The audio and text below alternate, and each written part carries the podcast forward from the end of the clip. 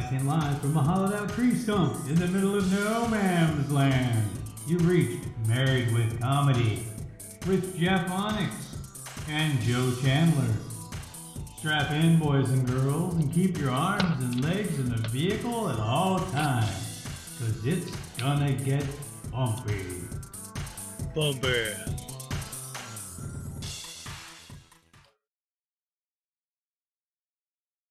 Yeah.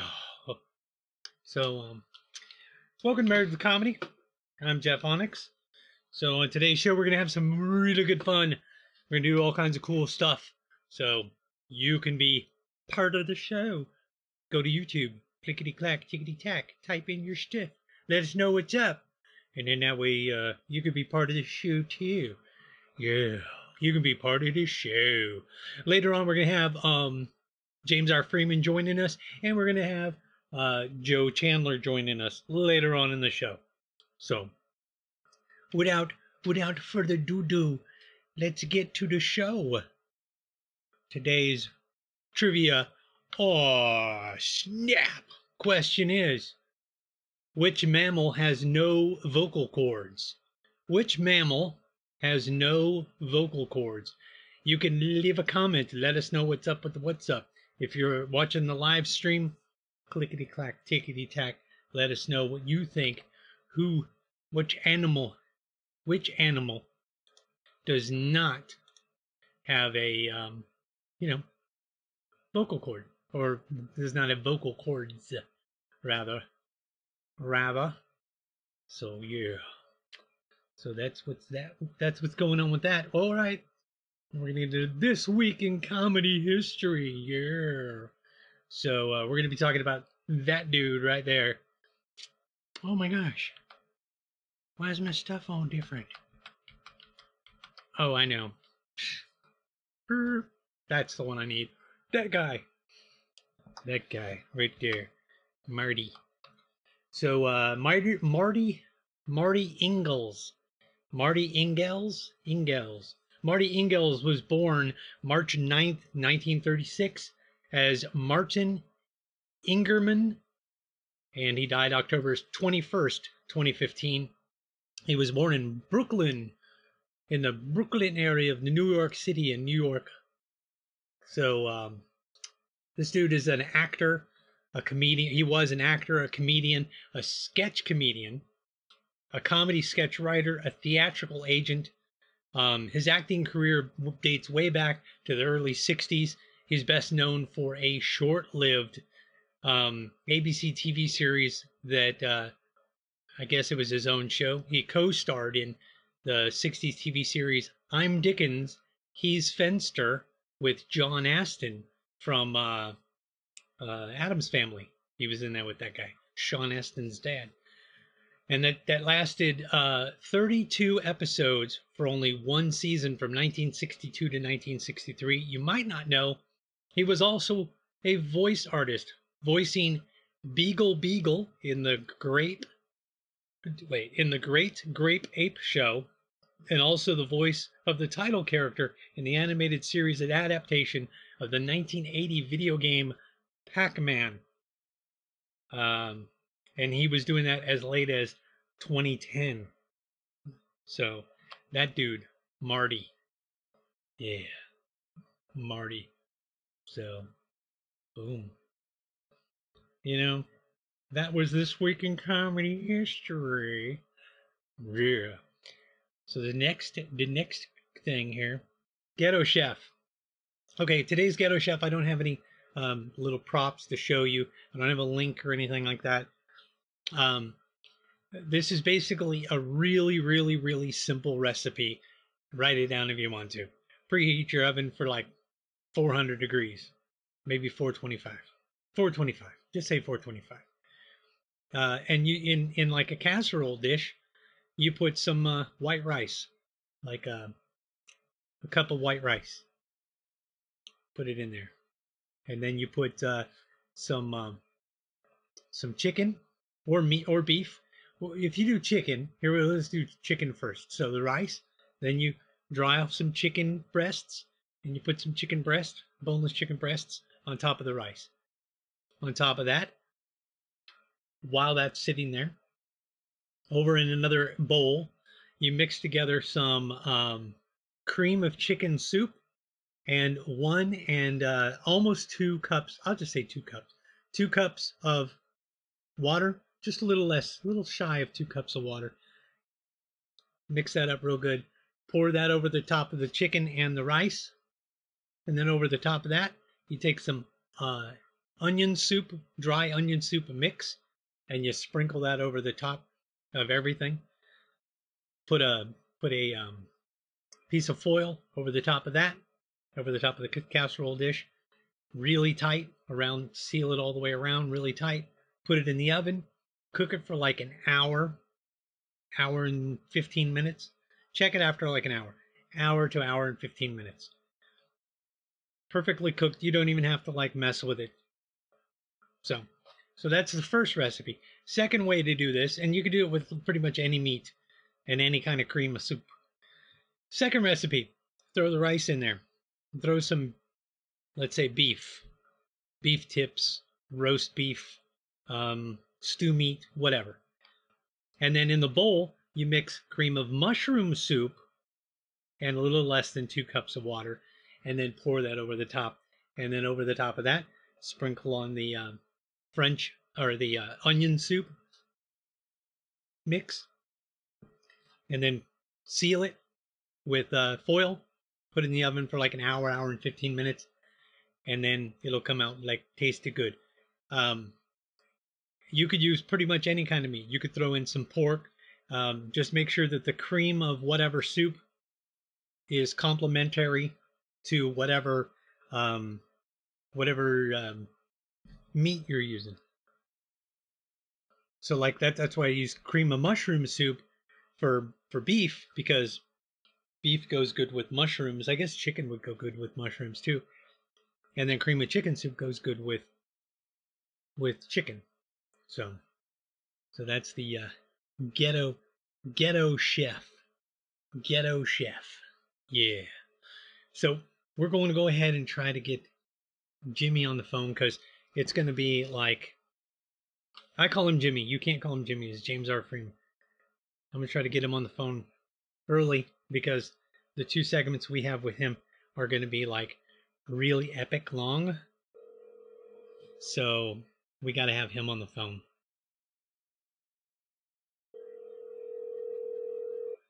Wow. I gotta turn that up. There you go. Boom. This is Jay. Nope. Reached my voicemail. Not around. He sent me a message. He said to call me right back. All right, then. So we'll go back to the trivia question. The trivia question is uh, Which mammal has no vocal cords? In the chitty chat, clickety clack, let us know. Uh, in the comments, leave a comment, whatever. Also, you may notice that in the uh, um, in the uh, description of past shows, what we're doing is we're putting the episode or the uh, within the episode we have segments, yeah, and those segments, what we're doing is we're putting a timestamp to the location of each of those segments in the description. So if for some reason you don't like or you really really love a specific segment, you can click to jump to that specific segment and then watch that specific segment. Or if you really, really like one of the segments and you want to share it with somebody, you can copy. I guess you can copy that. I'm pretty sure you can. You can copy the link to the um, to the segment and then tell somebody, "Hey, you got to go check out this show. Um, it's really awesome because there's really sexy, fine guy on the show, and he does this show really nice." So I, I shaved. You may have noticed I shaved. So yeah, in the description, we're gonna have that for now on. You can click to a specific section of the show. Hopefully, one of these days we'll be able to get to the point where we take the segments and break them off and make them their own little short things and give them their own playlists. That's that's the goal. The goal is to take this show and uh, make all those little segments have their own their own uh, their own playlist. Yeah.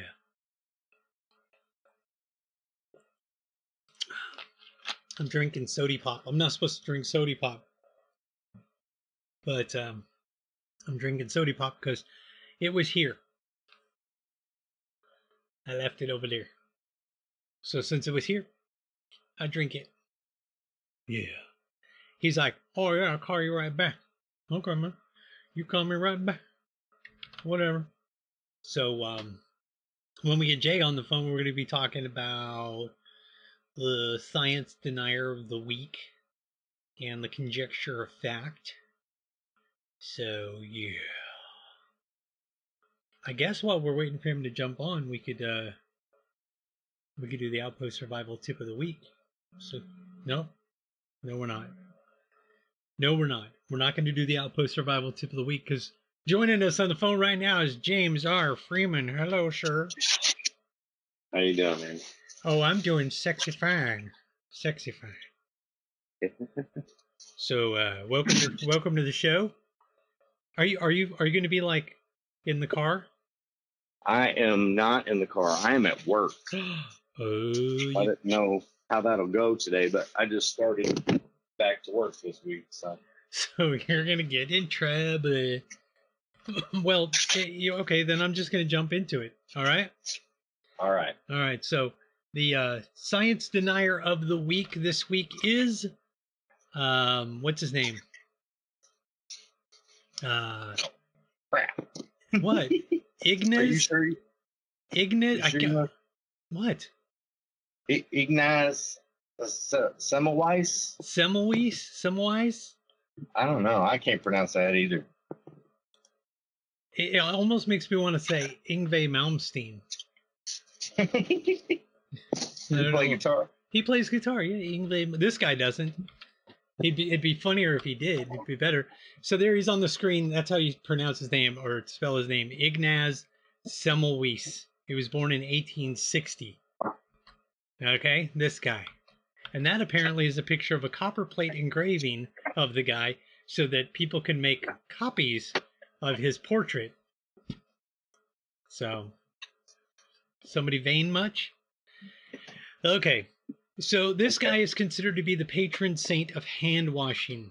Today it's considered common to wash your hands to stay healthy, to get rid of germs and stuff like that. Me personally, I think if you wash your hands too much, you actually uh, eliminate your ability to build an immune system. You know, what, what did George Carlin say? Um, a lot of people they go they go in the bathroom they wash their hands after every time they go to the bathroom. And he said the only time I wash my hands is when I shit on myself, oh, and that only happens like three four times a week tops. That's what that's what. George Carlin said.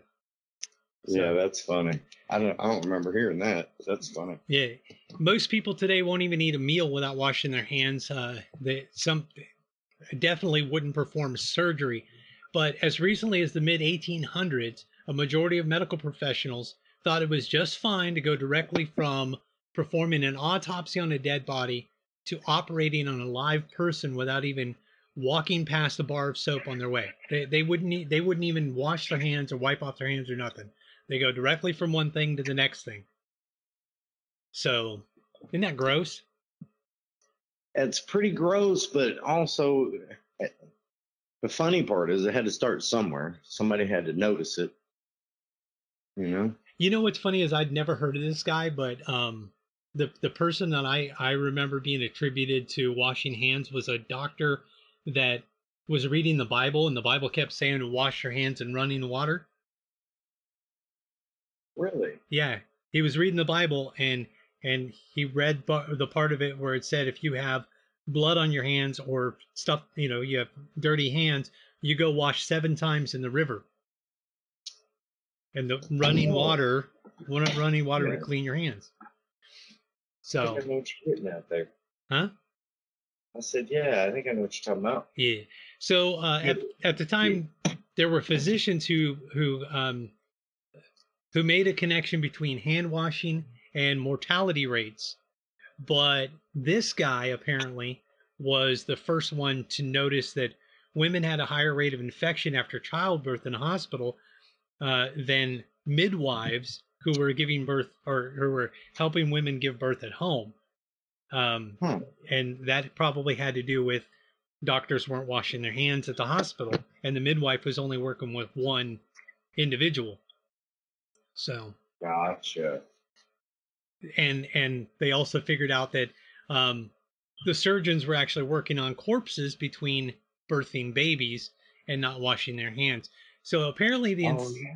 so the Encyclopedia Britannica reports that when Semmelweis ordered the students and doctors under him to wash their hands with chlorine before delivering babies, the mortality rate dropped from nearly 19% to less than 2%. So, craziness. Ori, that's uh, interesting. But But bleach your hands first. bleach your hands. But that didn't win him any converts. His fellow doctors were insulted that he would suggest that they were the cause of disease instead of the cure and mocked him mercilessly. So he was way ahead of his time. And at the time, they called him a science denier because they're like, you know, this is settled science, you idiot. Um, so- Well, and that's that Rockefeller medical establishment too. So yeah. So that's uh, not very kind to people who try to uh, divert from the norm. yeah. So, oh, well, I mean, in the 1800s, the Rockefellers were, were around The Rockefellers, yes. in 18 I don't whatever. think they were funding. I don't think they were funding the medical establishment back then. No. Huh. Mm. So after, but after um, by the by the early 1900s, yeah, John D. Rockefeller was. I mean, he was like 80 in 1900, wasn't he? yeah, well, I don't know. Well, this is So- 18, 1865, so maybe. yeah, I I'm pretty sure John D. was around, but if not, it was just his dad. Well, you so. you will love this. After years of trying fruitlessly to have his findings taken seriously by other doctors and not being listened to and being called a lunatic and a, and, a, and, and an idiot, he suffered a mental breakdown in 1865, was sent to a mental hospital where he died. Oh. Really? Yep. Wow. But he died from an infected wound he'd suffered while operating. No. So even though he was in a mental hospital, they still allowed him to do surgeries. That's funny. Could you imagine? You're in an insane asylum, uh, and and and you're still being a doctor, or you're like, hey, you know, you know who's a really good doctor? That that crazy guy. I, I hear he's batshit crazy. Let's go. Let's go have like that, that, guy. show Fringe, yeah. Where they lost. Well, have you seen that show Fringe? Nah, I might have seen it. You know, one or two episodes. I don't know. You know, they lock him in a, a mental institution because they don't want him to tell. You know, they don't want him to tell anybody about what's happening because the the whole show is about the veil thinning between two uh, dimensions. Oh. Right. So they put him in a mental institution, and when the veil starts getting real thin and things start crossing over, they go and get him real quick. Bro, you got to watch this Netflix thing me Melissa and I watched last night. What was it? Uh, Black Mirror, but it's Oh. it was called The Bandersnatch. Yes, I like that one. Yeah, the But- movie. It, the movie, but it's an interactive movie Yeah, where you make choices yeah. and you can interact with the actors in the movie. Yep. It's like my kid does. She has one for uh, Where in the World is Carmen Sandiego. They do the same kind of thing. You know, Bro, we were watching that movie. Adventure. We we got through the movie, and then at the, after the credits, it let you go back and do stuff again, right? Right. And then Melissa was looking it up and she was like, you know, if we keep doing this, you could be doing this for like five hours. I'm not I'm not watching a movie for five hours. Especially if they keep replaying the same scenes like that. So That's funny. That's like the time me and my wife we uh we did shrooms and watched that movie Looper. yeah, Looper. but we were so we were so high that we didn't notice that it restarted. You know how sometimes them DVDs restart themselves Yeah. if you leave them too long. This one restarted itself, and we were watching it a second time, and I was like, "Wait a minute, what the hell is going on? We done seen this like four or five times." Melissa was like, You gotta tell Marty about this movie. so he can get stoned while he's watching it. I was like, I think I think Marty gets stoned watching every movie. I don't I don't Yeah, I, I don't think you have to tell him about it. Yeah. Whatever. Why would you watch a movie without Exactly.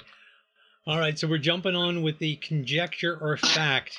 You ready for the conjecture or fact? Yes, this is what I've been waiting for. This is the one you've been waiting for.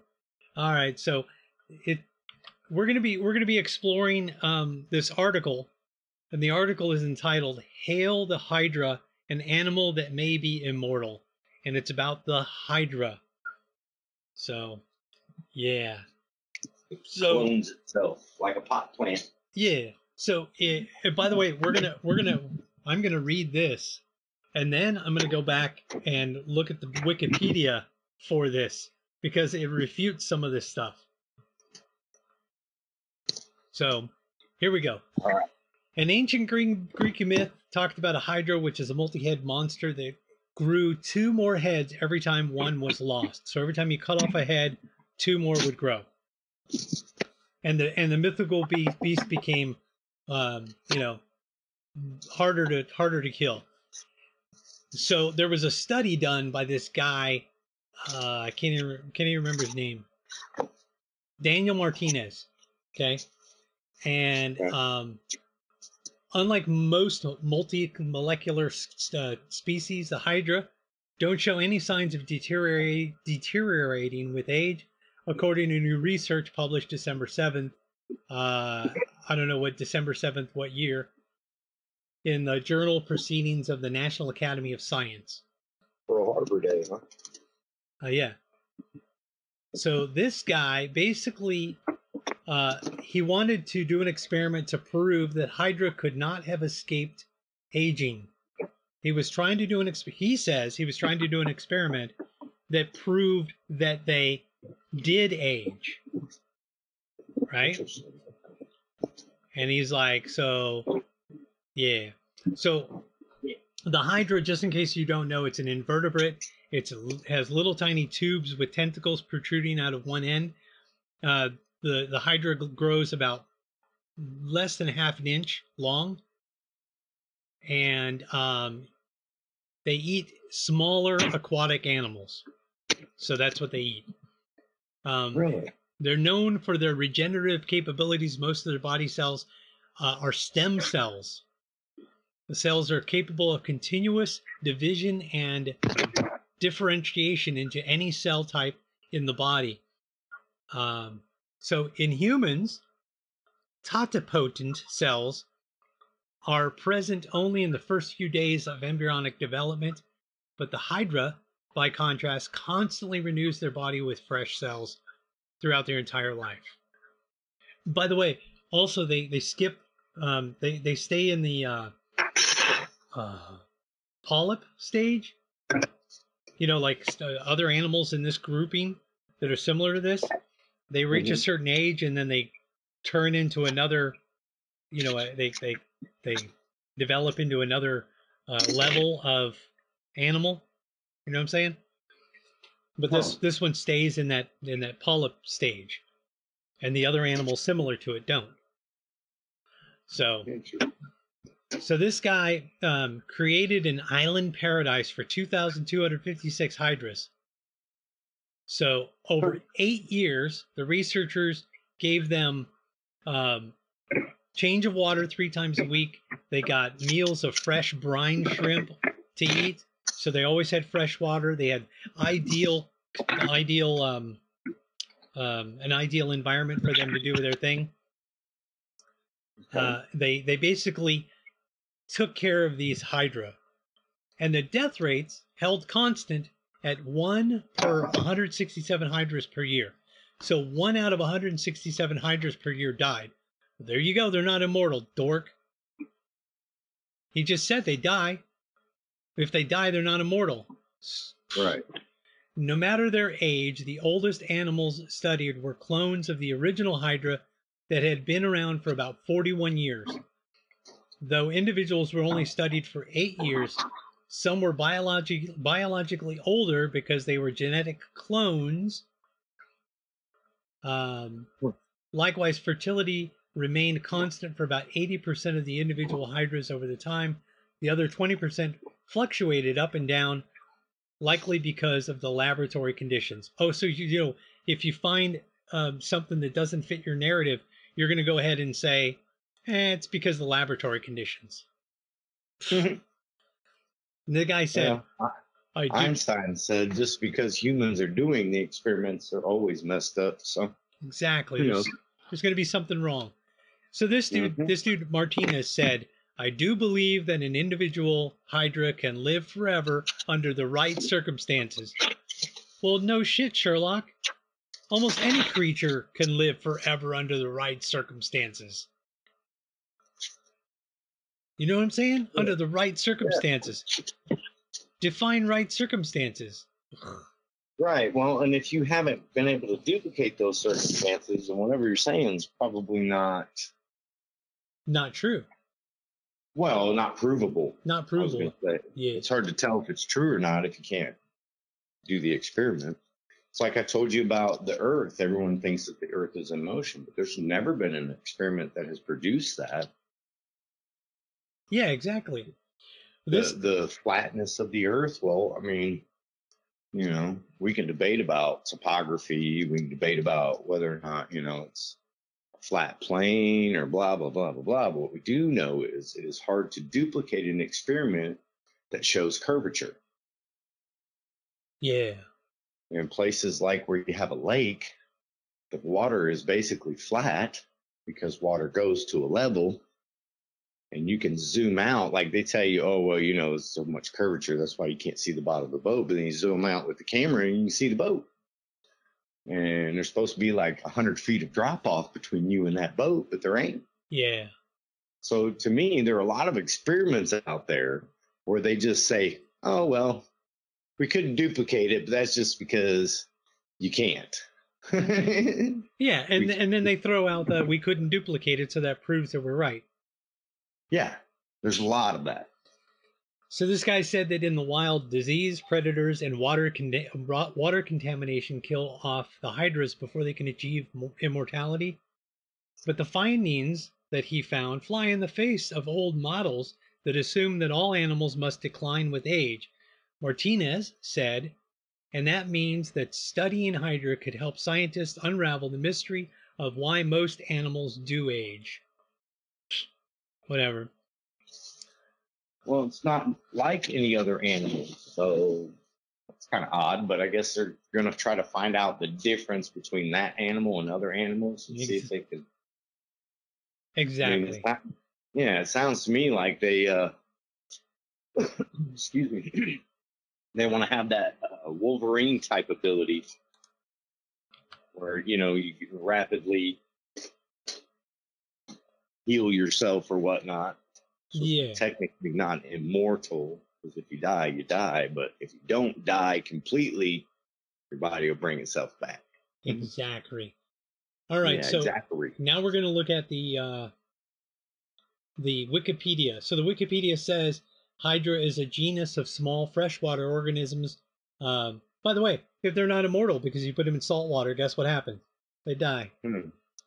They're freshwater organisms of the phylum Cnidaria and class Hydrozo Hydrozoa Hydrozoa. Yeah. They're native to the temperate and tropical, tropical regions. Biologists are especially interested in the hydra because of their regenerative ability. They don't appear to die of old age or to age at all. So, Wikipedia says that too.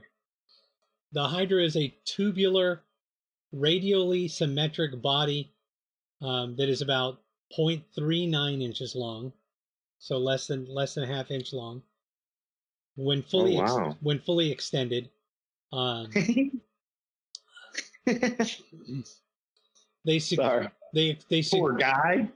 Three quarters of an inch fully sta extended. Wow. so they sucks. have um, they have a simple adhesive foot known as a basal disc gland. Um, the basal discs secrete a sticky fluid that accounts for its adhesive properties. So it it basically secretes an adhesive, a sticky fluid.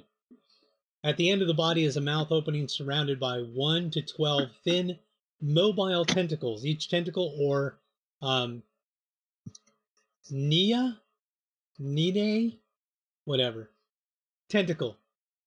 It's clothed with a highly specialized stinging cell called Snidocytus? Snidocytus? Snidocytes? Snidocytes. Okay, Cnidocytes? I don't know. Eh, and they contain a specialized structure called. Dude, why do I have to pick all this crap that I can't pronounce?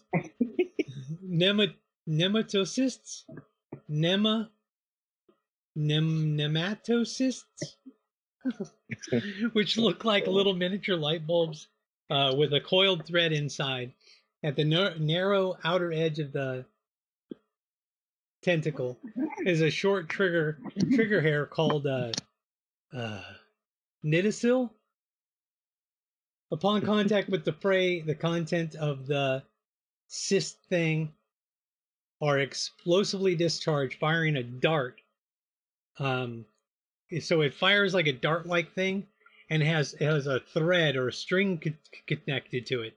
So it tethers the thing and then pulls it in. Hmm.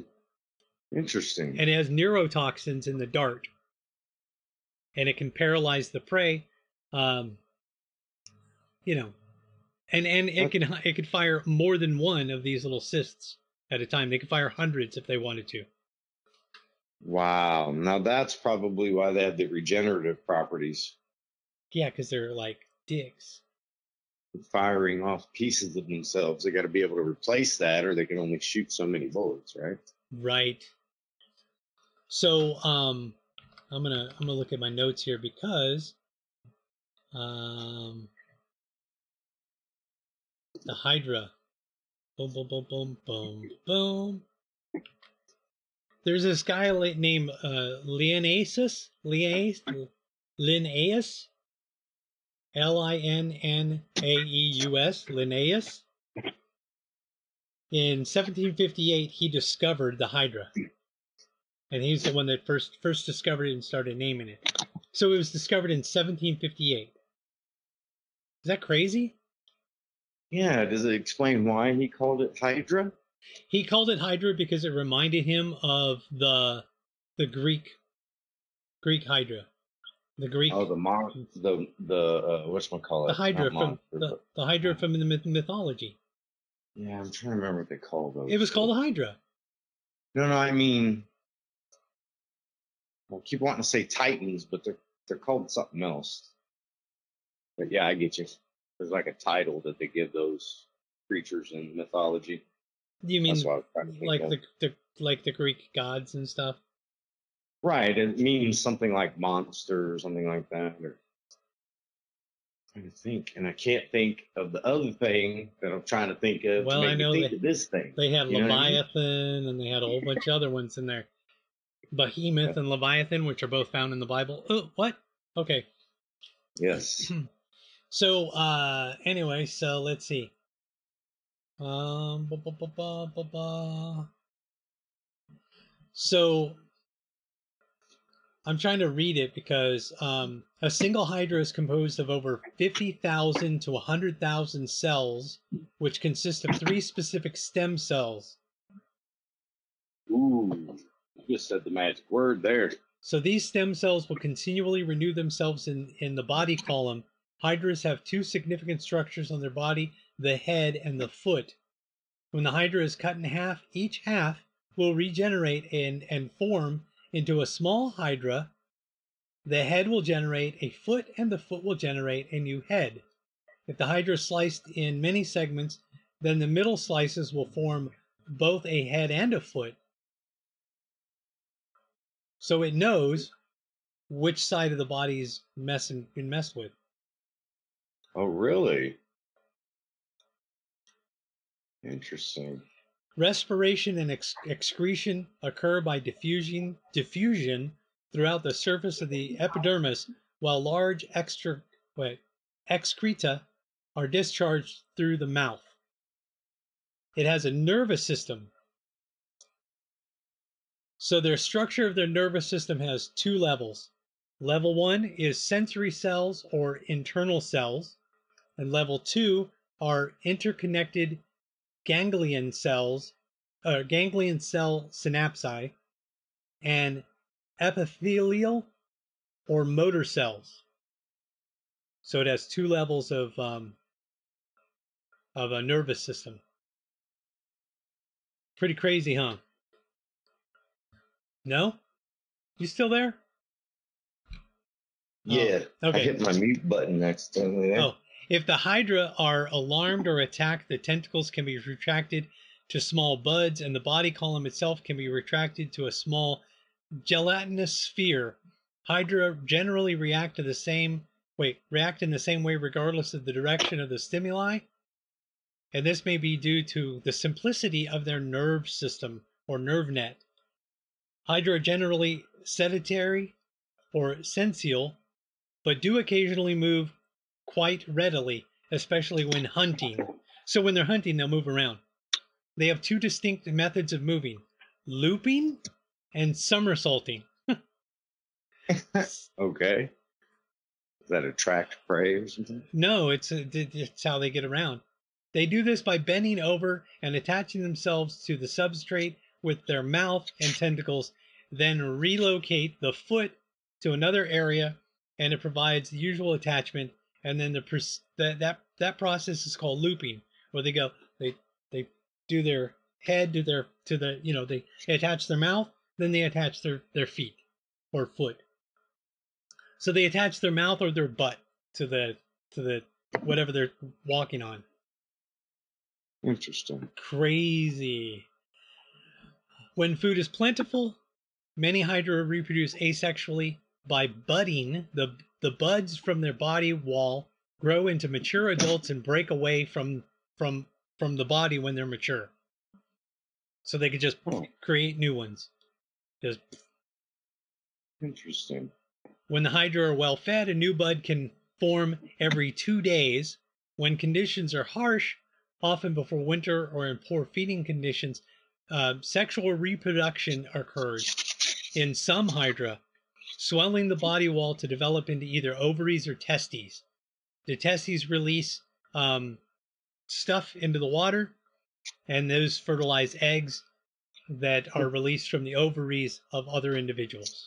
So they could either just reproduce randomly by by just creating another one off themselves, or if it's really difficult food conditions, they'll reproduce like And then eat themselves. yeah, male and female.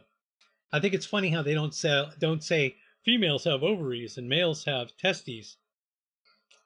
I I think that's interesting. wonder if the Hydra is uh transformative in that way. yeah yeah uh and other species of hydra um or other species similar to hydras are hermaphrodites Oh. so there there's other kinds of hydras so there, there's like the regular hydra and then there's the hydra circumcincita and the hydra verdismanda dude i'm not pronouncing none of this shit right anyway so um they they polyp other Yeah. other other um, creatures within their their um, similar to them will change from polyp to an adult called a medusa Of course it is. but because these ones don't don't need to become full quote unquote adult they stay in the polyp stage all the time so they never progress past the polyp phase Really? isn't that crazy Sorry, man. Oh, that's probably loud. That's crazy so what do you think about the hydra I think that's pretty impressive stuff, man. yeah That's good researching you did there, Jeff. Well, here there's even more. Daniel Martinez claimed in 1998 in an article about the Hydra, um, and this publication's been widely cited as evidence that Hydra do not uh, do not age, and that they are uh, and they're proof of existence of non-aging organisms. In 2010, though, Preston Estep published another letter where he refuted the hypothesis that the hydro, hydros actually do age. The controversy uh, over it is, is that they say there's an unlimited lifespan of the hydra. And this dude was like, "Nope, nope, you're wrong." So, so now people are people are you know doing studies that say no, they don't live forever. Interesting. Isn't that crazy? That is really crazy. And I wonder what people are going to think when they start, when they find out these people have been putting that in their little syringes. Yeah. Yeah. It's creepy. If anybody wants to look up Dr. Carrie Madej, Madej, Madej, M A D E J, she's talking about the similar kind of things and looking at those through a microscope. Crazy.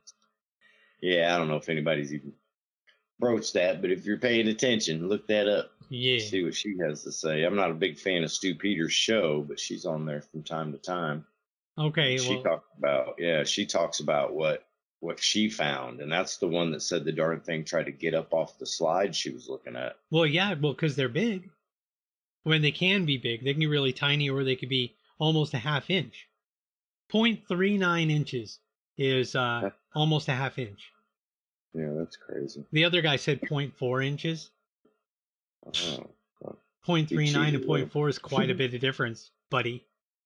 Mister can't do your science right. So um, they're actually saying that uh, genetically, the Hydra share a minimum of 6,071 genes with a human. wow, that's weird. Craziness. Yeah, explains why the crazy people thought it would work too.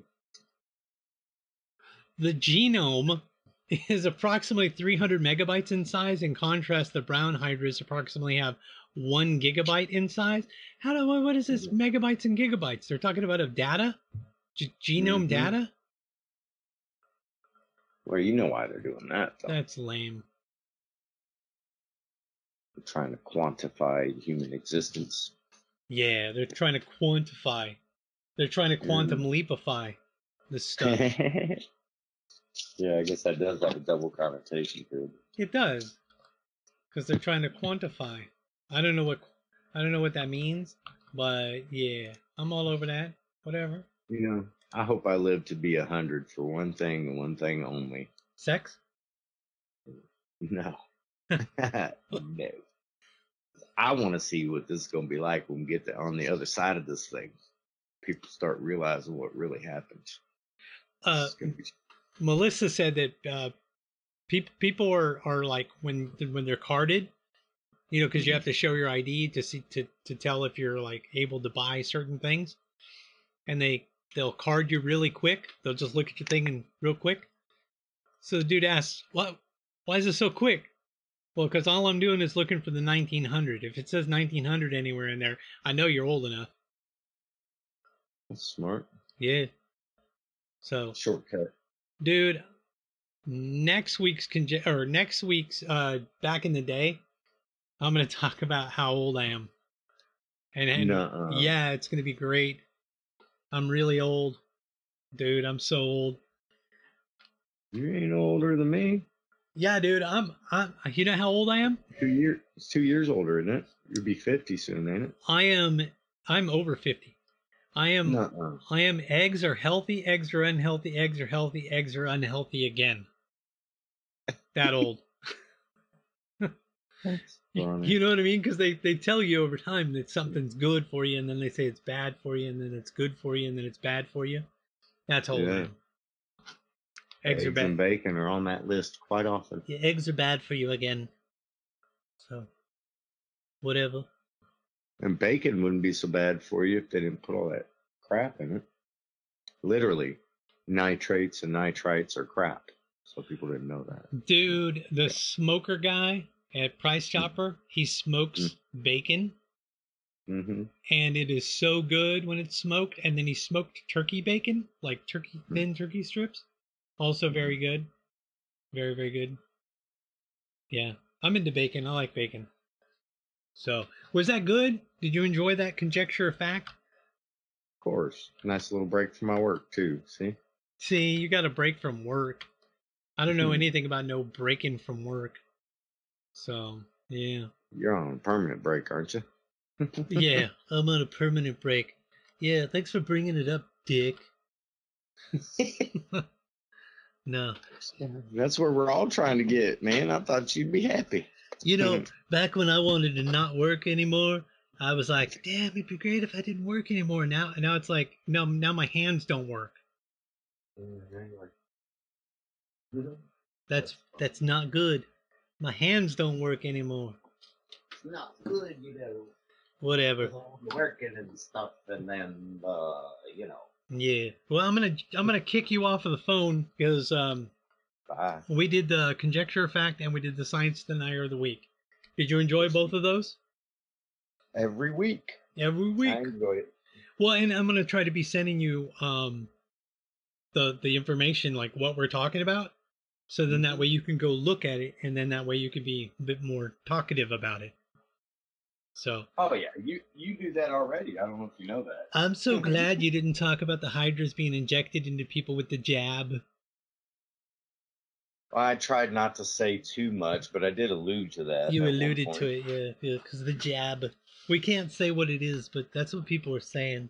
The jab, The Jabberwocky. the jabberwocky. Yeah.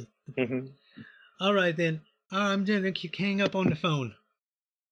All right, man. We'll talk at you next All right, time. bye. Bye. That was James R. Freeman hanging out with me. Yeah, James R. Freeman. That was conjecture fact. Boom. All right, so now we're going to do the Outpost Survival Tip of the Week. This week's Outpost Survival Tip of the Week is try to keep some kind of um, digging tool in your bug out bag, in your car. Um, of course, people probably have a digging device in their home. Most likely have a digging device in your home. But in your bug out bag, you may have something in your in your bug out bag. This is a folding shovel. Folding shovel. Well, having the light like that's a lot better. Not too not too glary. Not too glary. Okay. So this is a folding shovel. And uh, the way that this shovel works is you you unscrew this thing, which allows it to fold out, boom, boom, boom, like that. Allows this to fold out like that. And you screw that back in there like this. Uh, mm, mm. Ne- Tighten it, tighten it, tighten it, tighten it. Okay, so this this is a basic folding shovel folding shovel. Gets that big. Has a nice, nice okay handle, and it's got uh, you know a nice spade on the end of it. Not very sharp, but it doesn't need to be, especially if you're just digging a hole in the ground. Um, yeah. The only thing, the only thing, um, I don't understand. Oh yeah, okay. When you tighten this down, this thing, this this thing right here tightens up also. So when you tighten this down, this down, it also tightens this down so this doesn't move.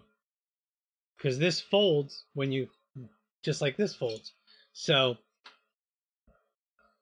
there's a shovel.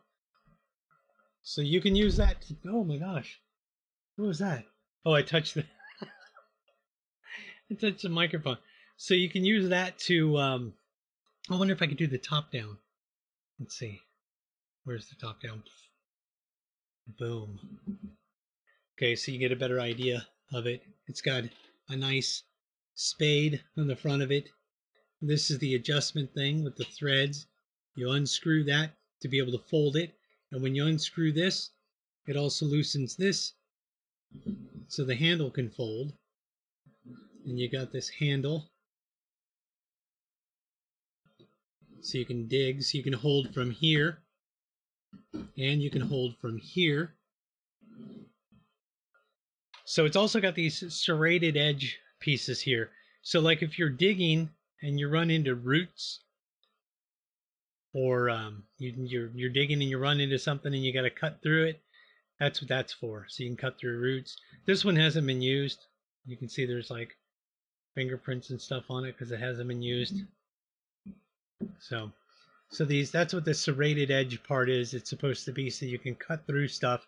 Uh, I wouldn't go chopping down, try to chop down trees or whatever with it, but I'm sure if you wanted to chop down a small sapling, you could chop it with that and and uh, get it done pretty good.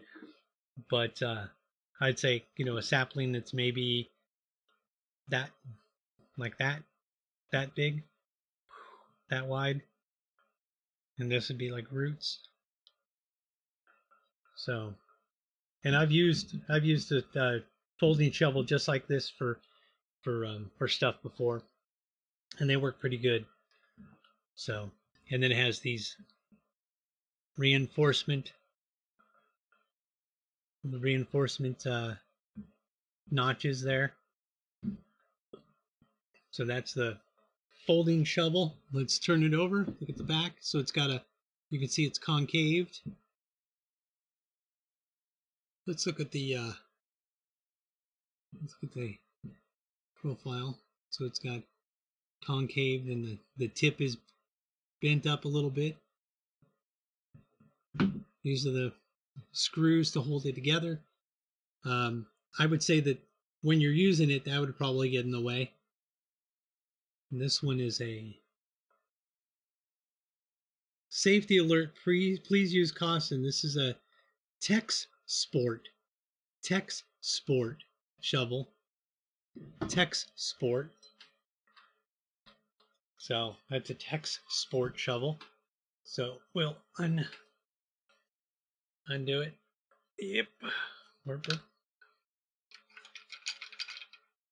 So loosening that up loosens this up. The more you loosen it, loosens this up, and this, so you can fold it.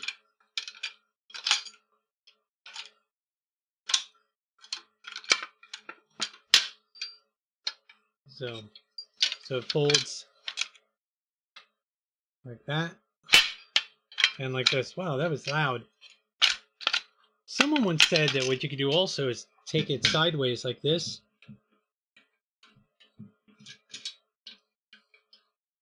And use it as a pick.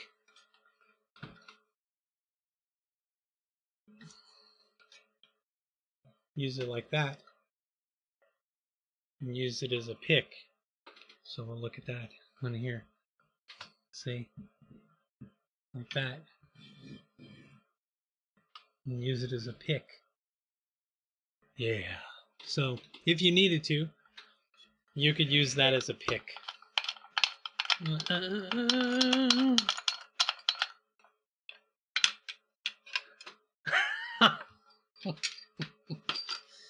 Thank you, Mrs. Onyx. Mrs. Onyx is telling me that this is my description is way in too depth, way in depth for a shovel. But people need to know when they get one how they work and stuff.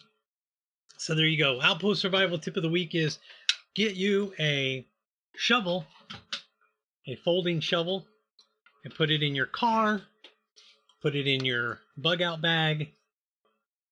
Keep it keep it where you can get to it.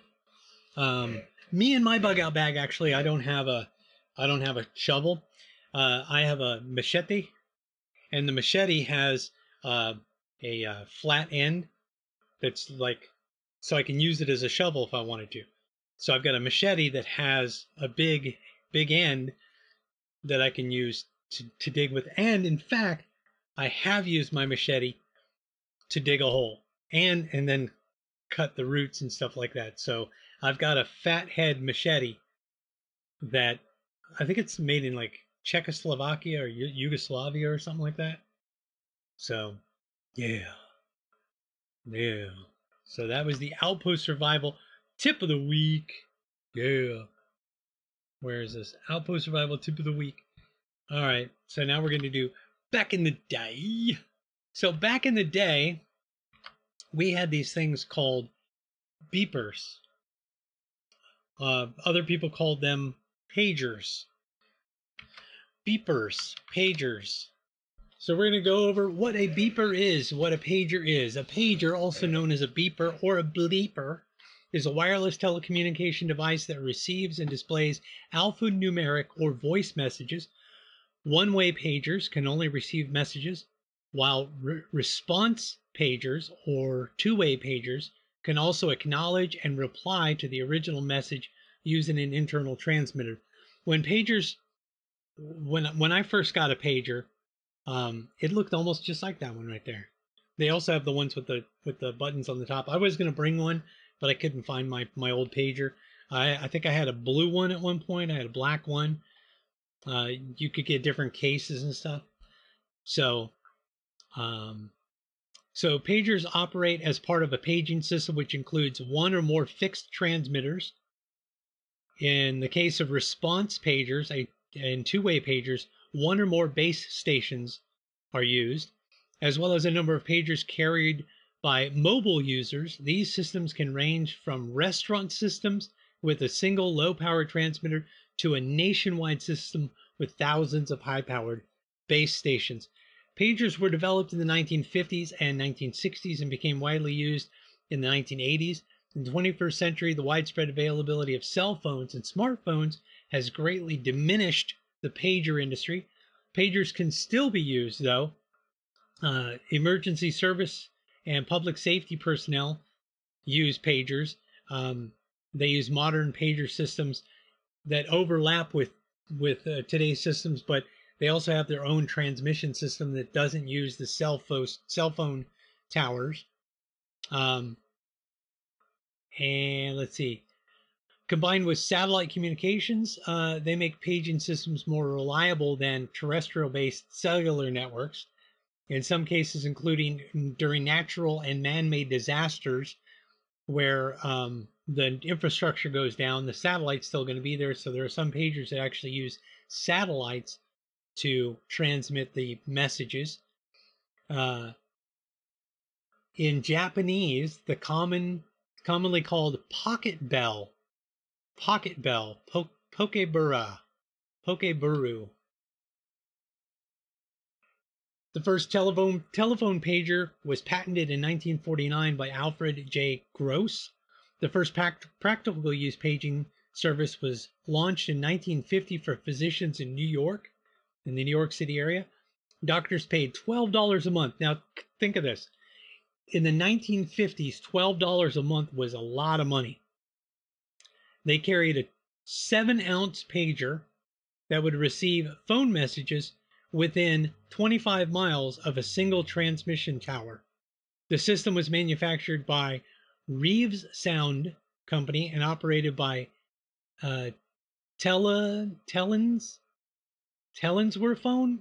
I don't know what that is. In 1960, John Francis Mitchell combined the elements of Motorola's walkie-talkie and an automobile radio to create the first transistor pager.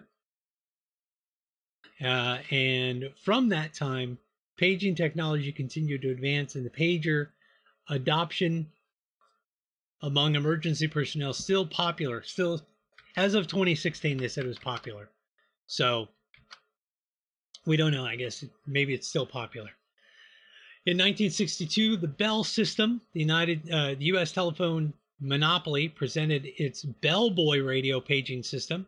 Look how big that thing is. The Page Boy 2 in the 1970s. Look how big that is. Man, that's huge. And it's a Motorola. Man, Motorola was doing stuff way back in the day, bro. Um, so it was a commercial system uh, for for individuals. It marked the first consumer application of the transistor invented by Bell Labs in 1947. Um, three Bell Lab inventors received Nobel Nobel Prize in physics in 1956 for their invention of the thing.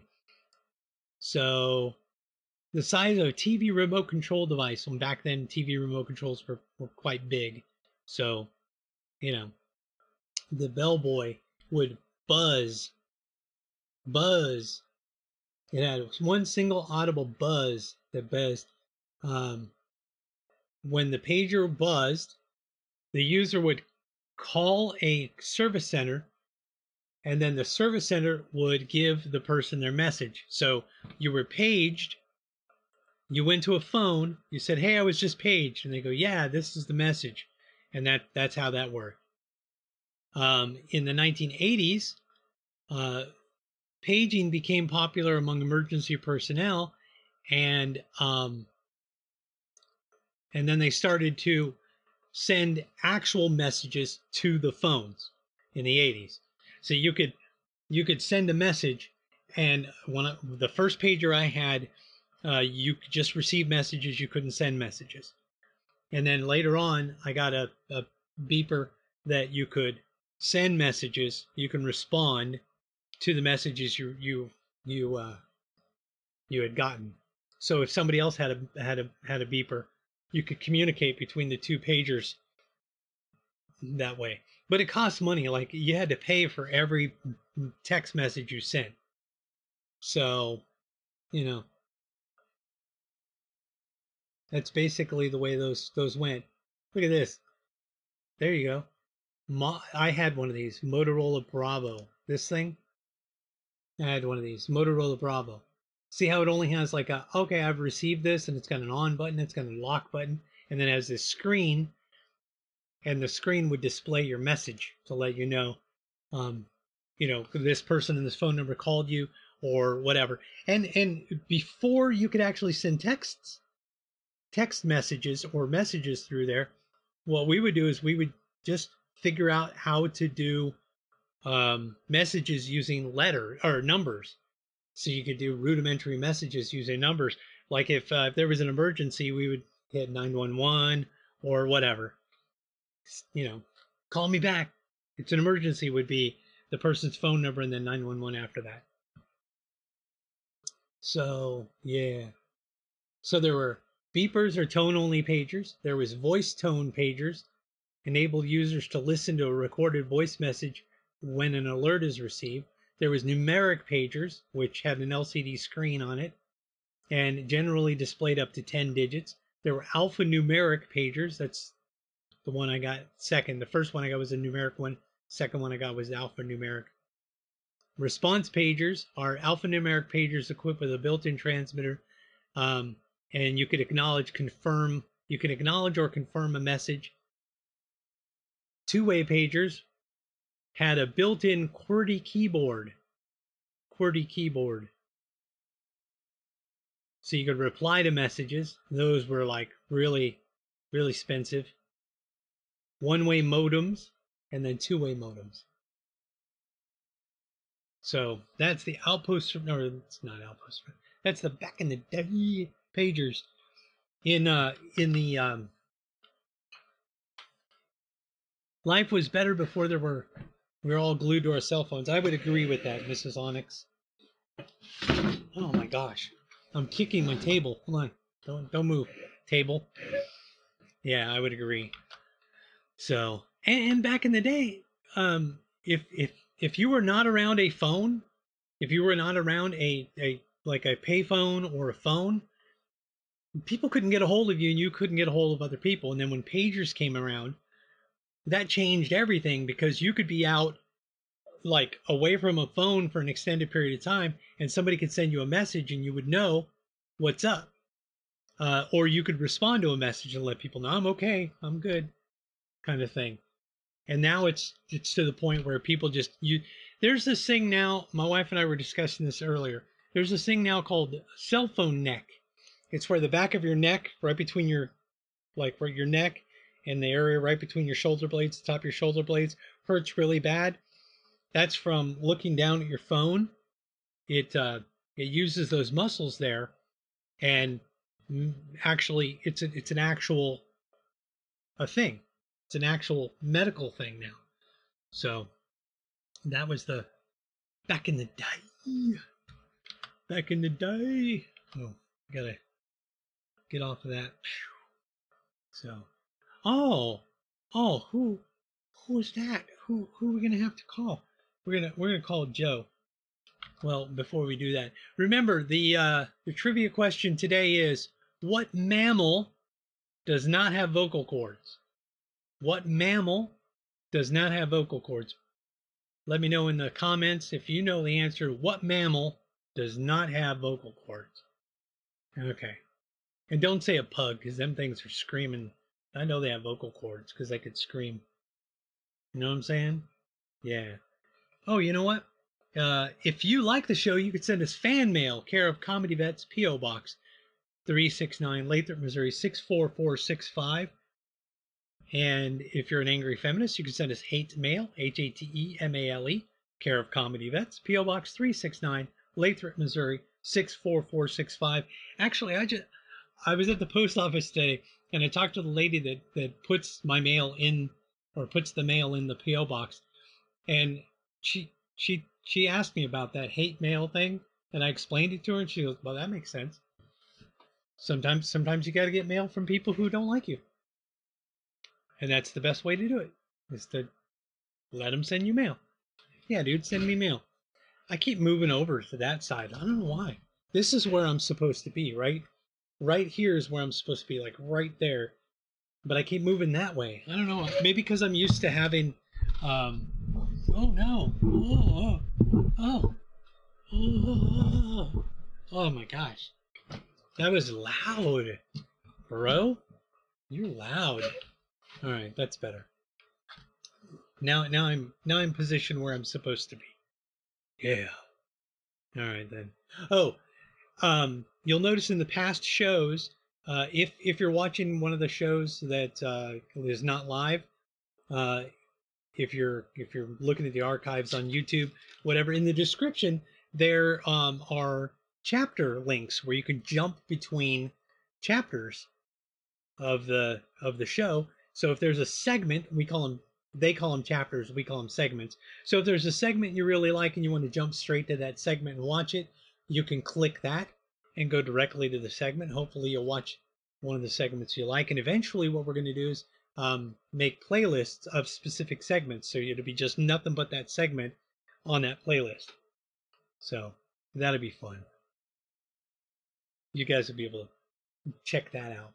So we're gonna we're gonna Joe on the phone. You can hear the phone ringing. I'm talking about the dog. I'm thinking. I'm thinking about. Yo, yo, yo. I'm thinking about doorbell ringing. Ring it. What's up? Hey, Joe. Yo. Joe Chandler. What's up? I can hear you. Say it again. Yo, what's up? It's Joe Chandler. Joe, what's up? It's Joe Chandler. That is Joe Chandler right there. So Huh? uh, I said that is Joe Chandler right there. Yeah. That is. I gotta move my microphone. Hold on. There. That's better. This one too. I gotta move this one too. There. Did you hear me move my microphone? Um, yeah, but barely. Well, see, there you go. Can you hear the? Can you hear my heater going? No. You can't hear my heater going. That's good. So, um, Joe, Joe's got a bunch of stuff he's going to be doing with us today, right? Um, yeah, yeah. Yeah. So we're going to start off with uh, welcome to the show, Joe. Uh, thank you. We're going to start off with uh, lisping lyrics, but for some reason I didn't put I didn't put a shortcut to lisping lyrics on here. Why did I not? Not this time, huh? Yeah, I don't know why I didn't put a shortcut. Oh well, I'll just go over here and, and uh, make lisping lyrics a thing. All right. Lower. I ca That's stupid. All right, lisping lyrics. We're gonna do lisping lyrics. Okay. Yeah. Yeah, So, so did he read the lyrics yet? I, I did not, and and what I'm gonna do is I'm gonna pull it up here in a minute Okay. and let people see it.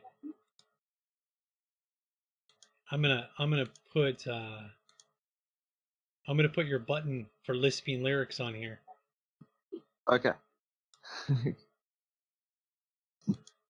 All right. So, so the song is um "Zombified" by the Zombified. Yeah, it's zombified.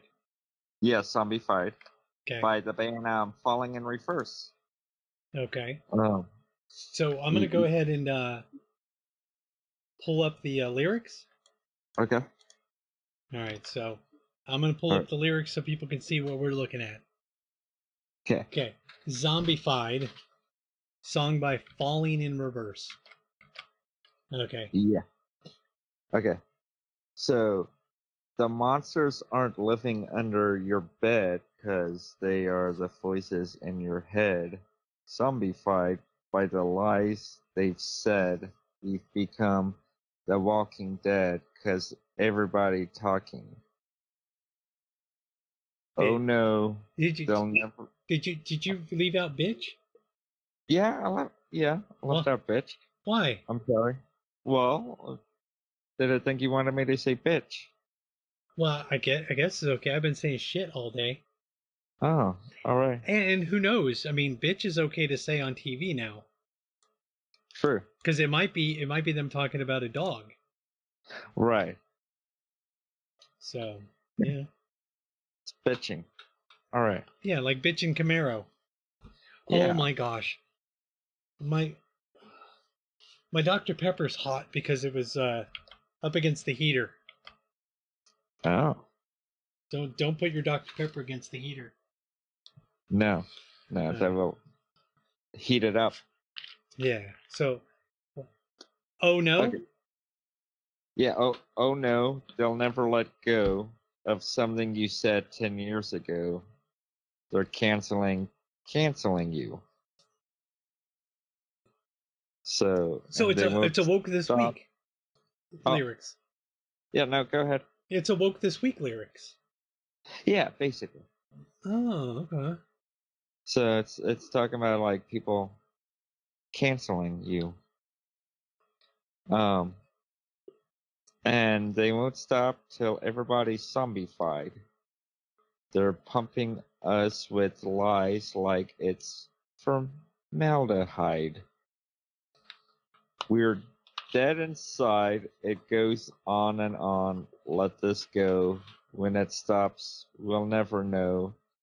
We're him hip yeah, Hyp- that word. hypnotized. Yes. And they won't stop till you're zombified. You Hey, better shut your mouth interrupt you. and bite your tongue. hold on, hold on, you- wait, wait. Oh, yeah. What? Here's an easy way to remember how to do that word. Um, Okay. Do you remember my magic show that I used to do, Yeah. where I would hippo tie people? Oh, yeah. Hippo tie. You, you could just say hippo tie, and people won't even know what you're saying. I mean, they'll know. They'll think you're saying hypnotized. Yeah. Hypnotized. Okay. Hippotide. I didn't mean to interrupt. Go ahead. okay. Um. All right. So you better shut your mouth and bite your tongue, cause you don't want to piss off anyone. We're traumatized by the damage done. Welcome to America, cause everybody's talking, bitch. And then it repeats itself. It repeats itself. Yeah. Yeah. Um. Yep. So it repeats itself. Yeah, and So- and then and then there's a new verse. Um, they're feeding off your broken mind. They won't die. They multiply. We've become so fucking blind. They won't stop till you're zombified. Pick it up. Oh. Yeah. I'm just assuming that's how that goes, because because that's what it says. Is this a song you know? yeah. You listen to that crap? yes, yes, I do. What what genre is that? So, um, like metalcore, I would say. Did you say metalcore? Yeah. Are you talking about like metal with like um guitar? I mean um computer stuff? No, no, like Metal Like- with like rap? part part metal yet also part hardcore punk. Okay. But re- really, it's I I don't know. It's not really like metalcore. It's more like new metalish. Okay. You you lost me at new metal. New metal, you know, like NU new. yeah, I know. I know. I'm just not not into new metal. Oh, okay.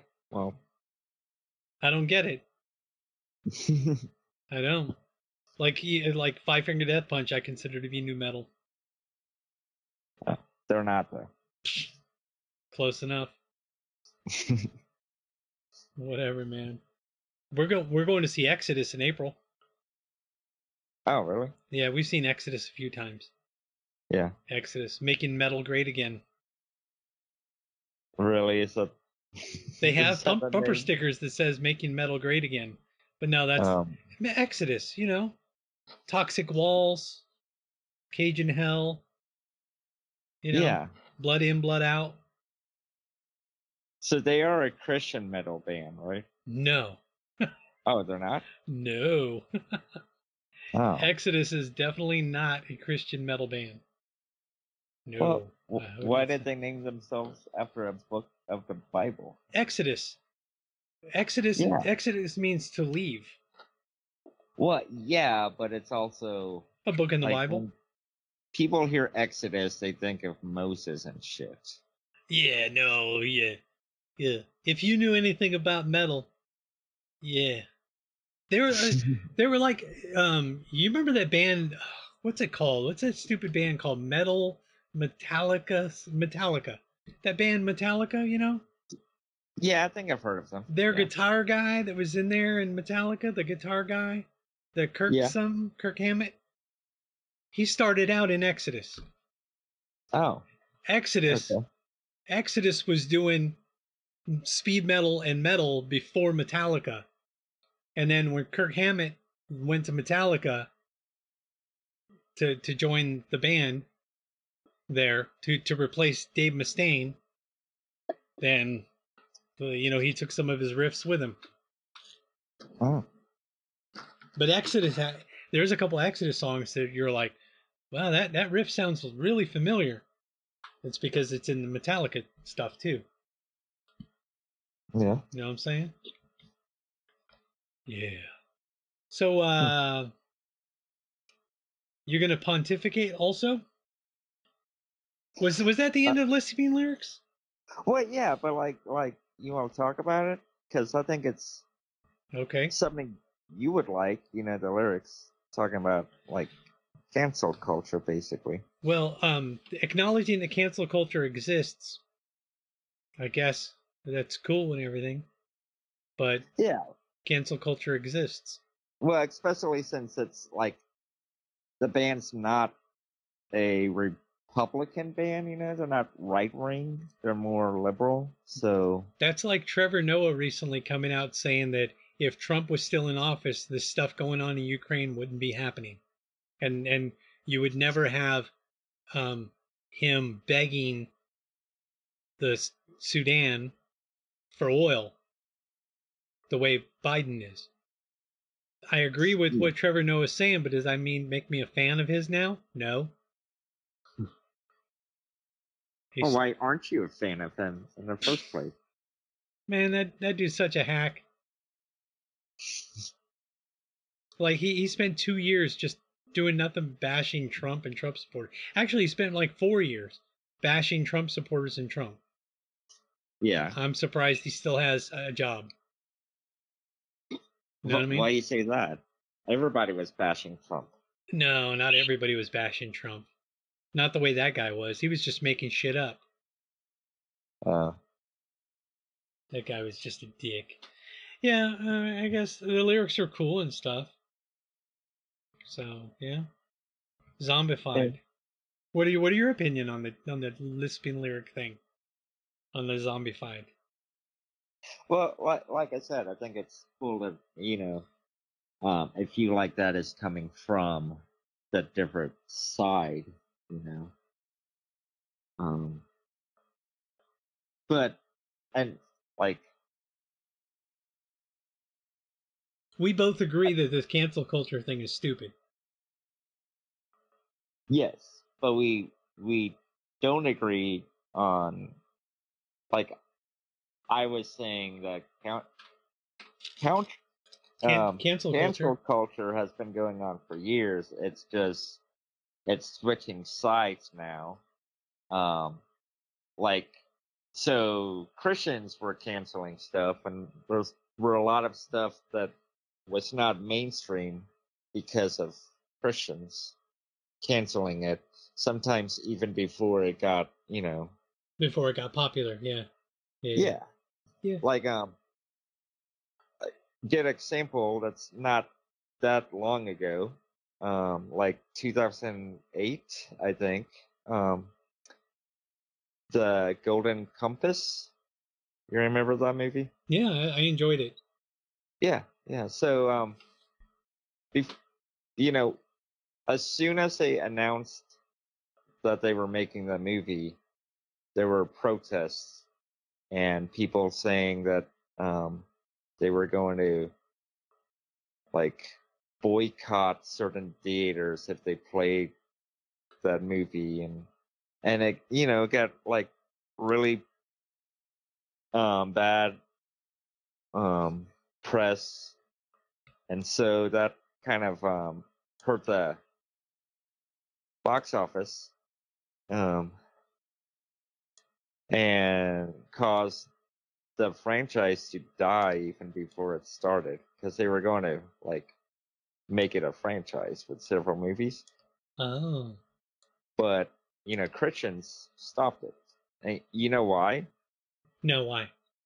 so the book is basically like a um lion witch in a wardrobe um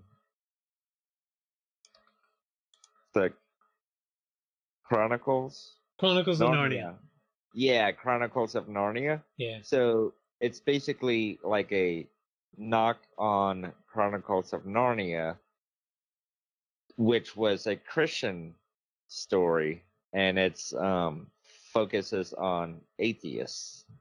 It's like an atheist story. So the Golden Compass was an atheist story. Yeah.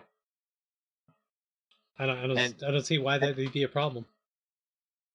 Well, it's a problem with a lot of Christians because um Dude, I went to a church. targeted towards I- kids. I went to a church that wouldn't let wouldn't let their kids watch certain cartoons because animals talked.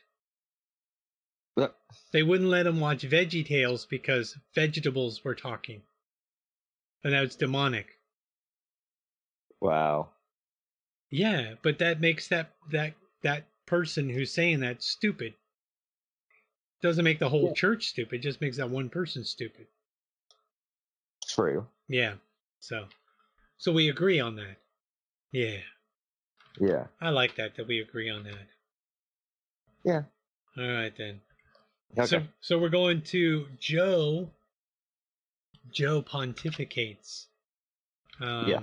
So we're gonna switch back from this to this. Boom. Joe pontificates.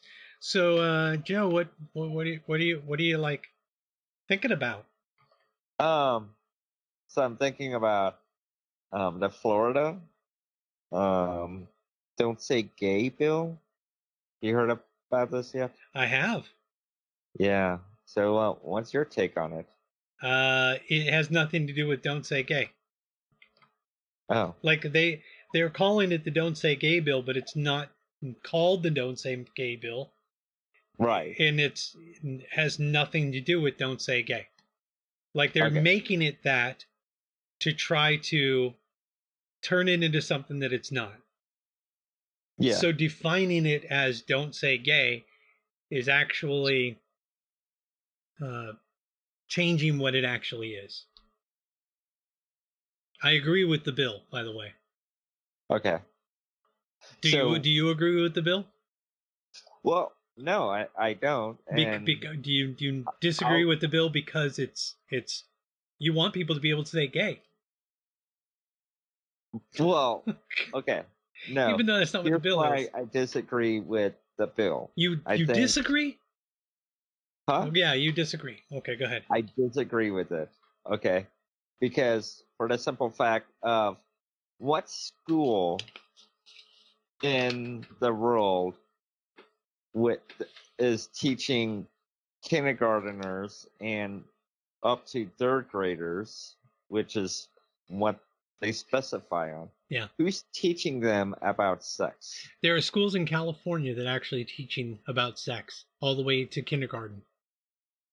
Like like how though? Like how are they speaking about sex and sexuality? Um, uh, well, specifically, there's a, a lady that actually says um, masturbation is okay, touching yourself is fine, and you need to explore that. And it, and if you're attracted to another person and you want them to touch you, there, it doesn't matter if they're a boy or a girl. If you're if you're okay with it, then it's okay. So there's And a there's a lady. Yes. That's how she was that they actually I actually heard the audio and saw the video of the lady actually saying that and she pointed she was t- telling this to a group of teachers. This is what this is what we're encouraging you to teach to your kindergartners.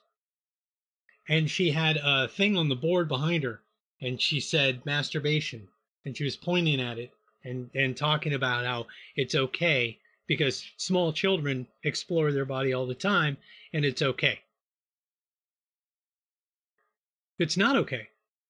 It's not okay to be talking to five year olds or kindergartners about sex in any way, shape, or form. Hmm. You're right. I agree, and the teacher should be fired. But she's not because it's California law. There's So a what- what- there's a law in California that says that not only is it okay for them to teach these, these things, but they're expected to teach these things. Okay. But that's California. Well, yeah, but other states are adopting what California is doing.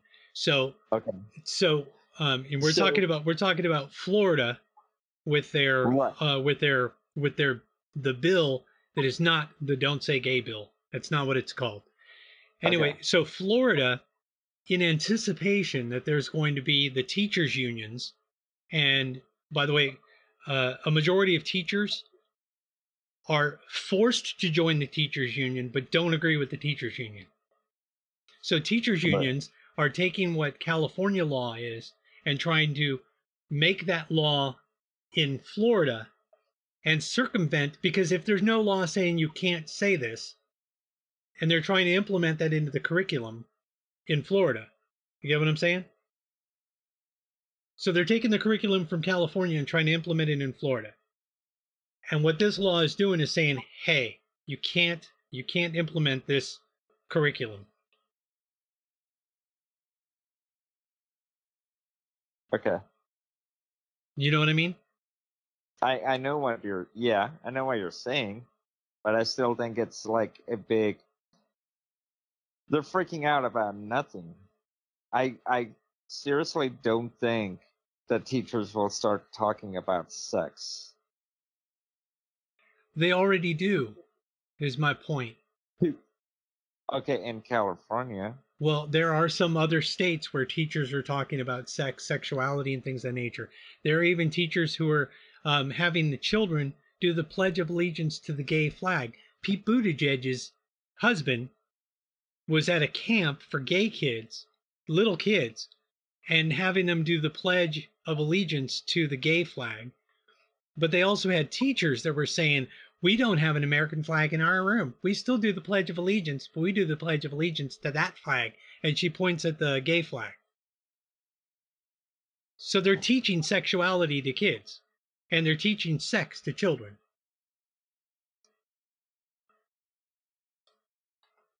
Okay. So let's say let's say you're right. Let's let's have let's play devil's advocate on your side, okay? Um, Okay. let's say they're not teaching that in schools in Florida, and the only place they're teaching it is in California, right?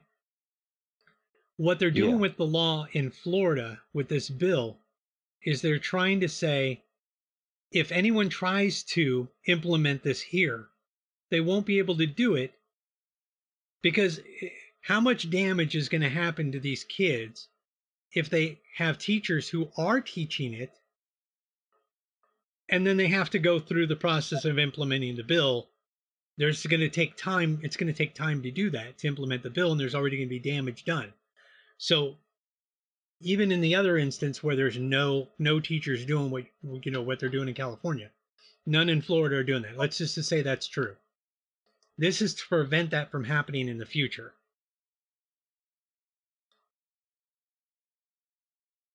Okay.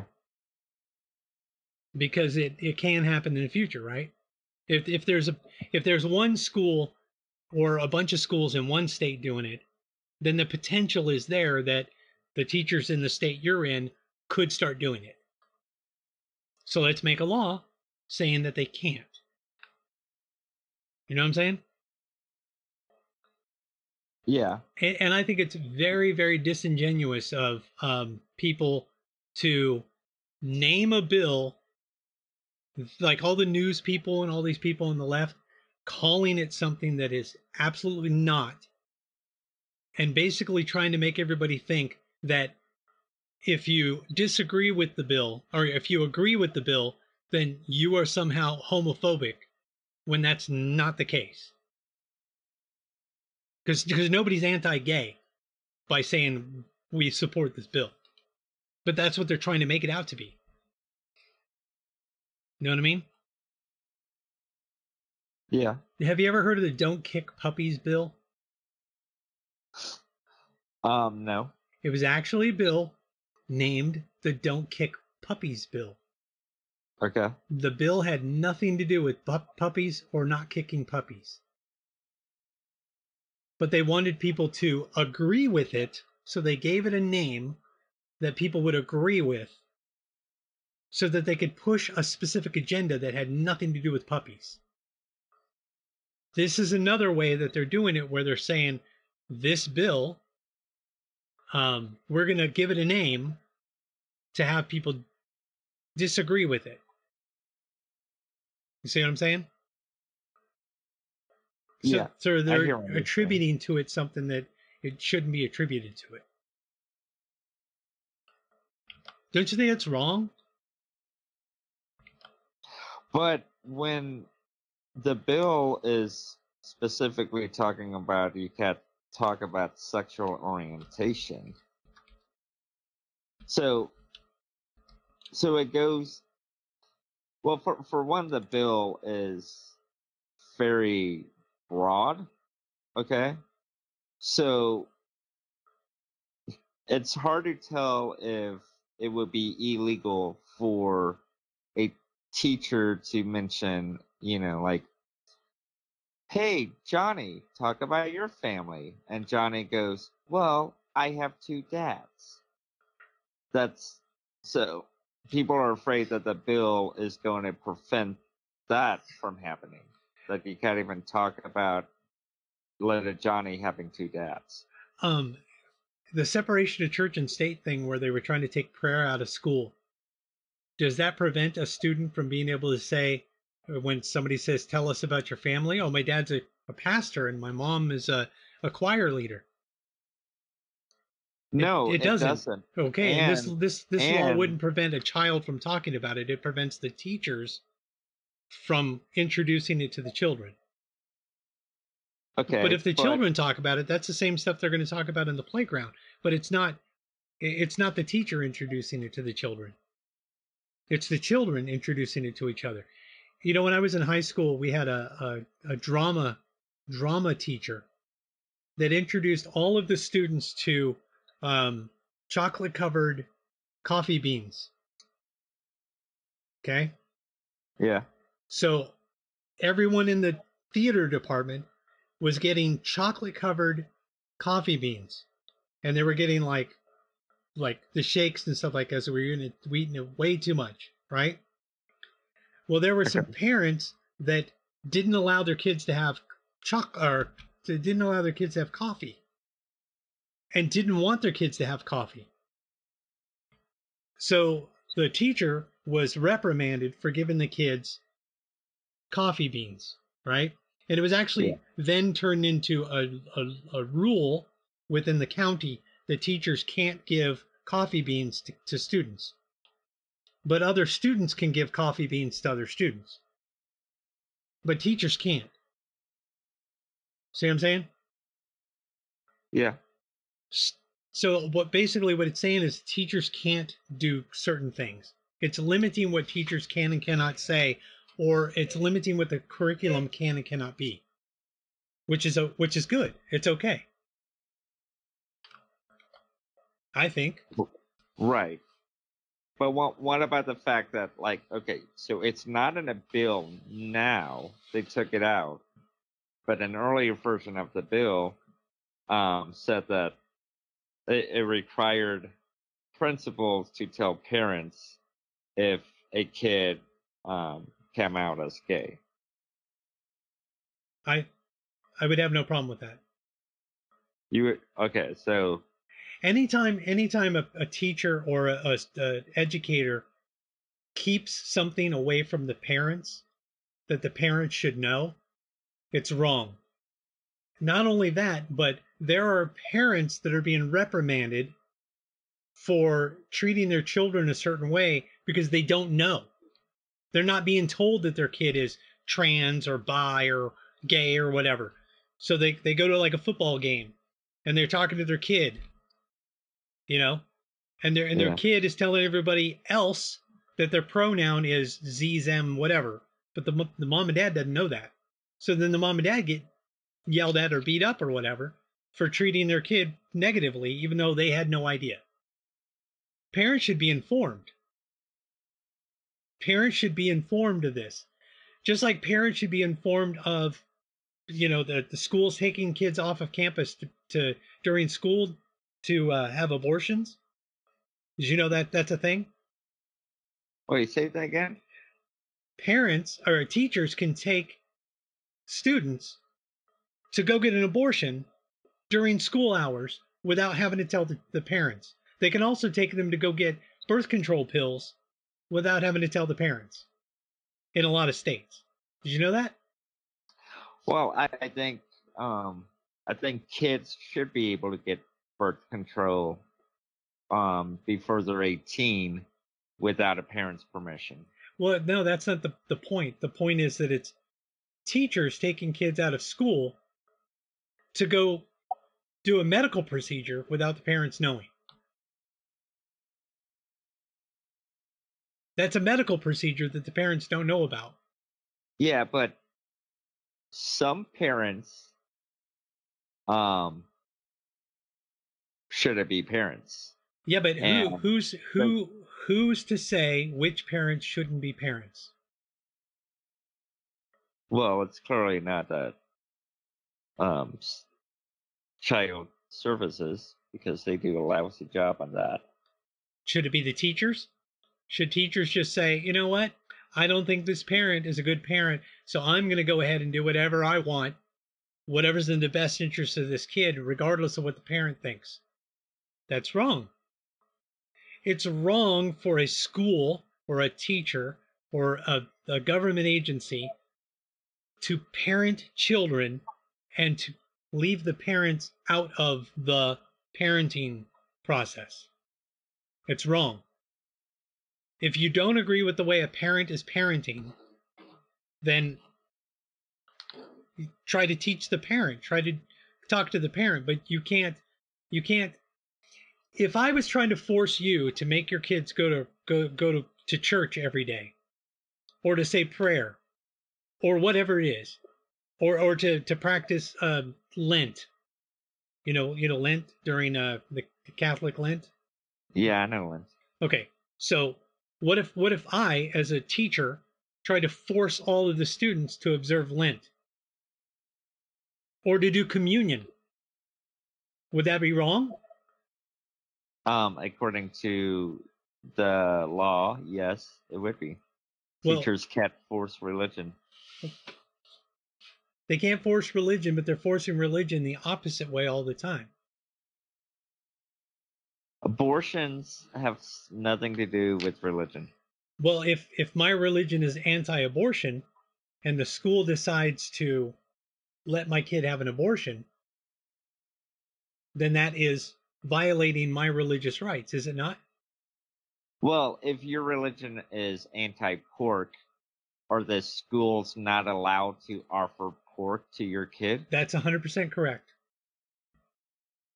If, So if your kid if your kid's a Muslim, wants to eat pork, yes, if your kid's a Muslim and your and the parents say don't feed my kid pork and the school feeds that kid pork, that school can be in trouble for feeding the kid pork.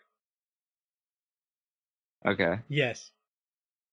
Also, also, it goes along the same lines. If a parent gives, um, like, a, if a parent's doctor gives a kid an inhaler or um, uh, something for for um, allergies or a medication that they're supposed to take, the the teacher or the the parent takes it to the school, tells the school, gives it to the nurse.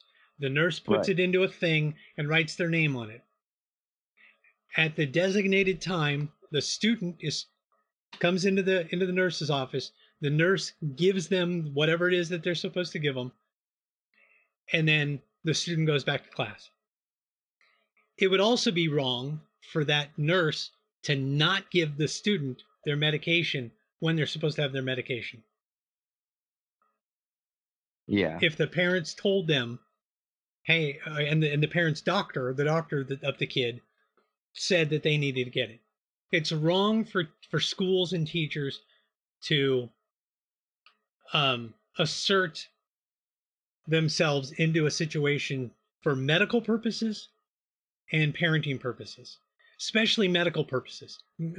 You're not a doctor; you're a teacher. You should not be making medical decisions and you should not be taking the kid to see a doctor. Anything that has to do with medical anything should not be anything has anything to do with the, the teacher at all. Teacher shouldn't have anything to do with that.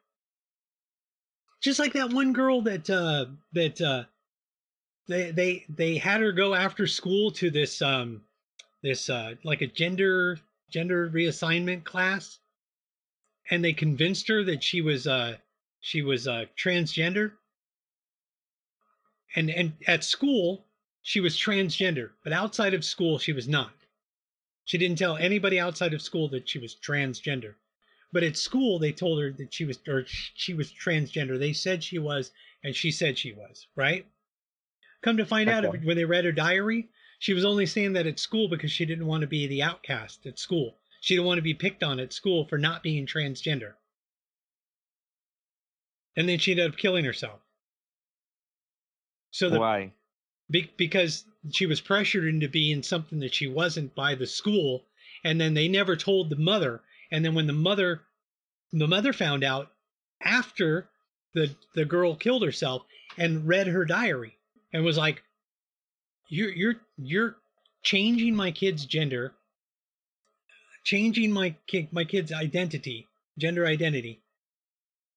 at school and then you know making it a situation where she's she's got this problem going on. You know what i mean? Yeah. that was wrong. That was wrong of that teacher. That teacher's culp uh, pulp uh, that that culpable culpable culpable. You know what i'm saying? Yeah. anyway so my my position is teachers administrators schools should not be um, doing any having anything to do with um, uh, teaching kids about sexuality sexuality at a young age until they hit puberty and then they explain the changes you're going through this is why you're going through the changes you're going through you know what i'm saying Okay. I do, but how about this?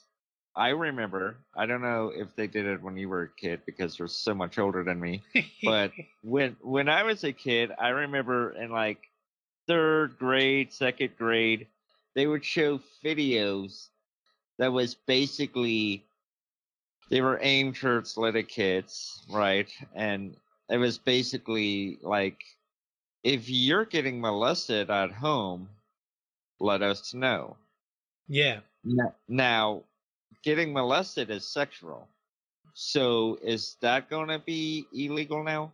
Well, they shouldn't be talking about those kind of things, but that's an exception in that um, you need to let kids know if somebody's touching you in a way that's inappropriate. The problem is that now they're teaching kids that whatever touching is not inappropriate.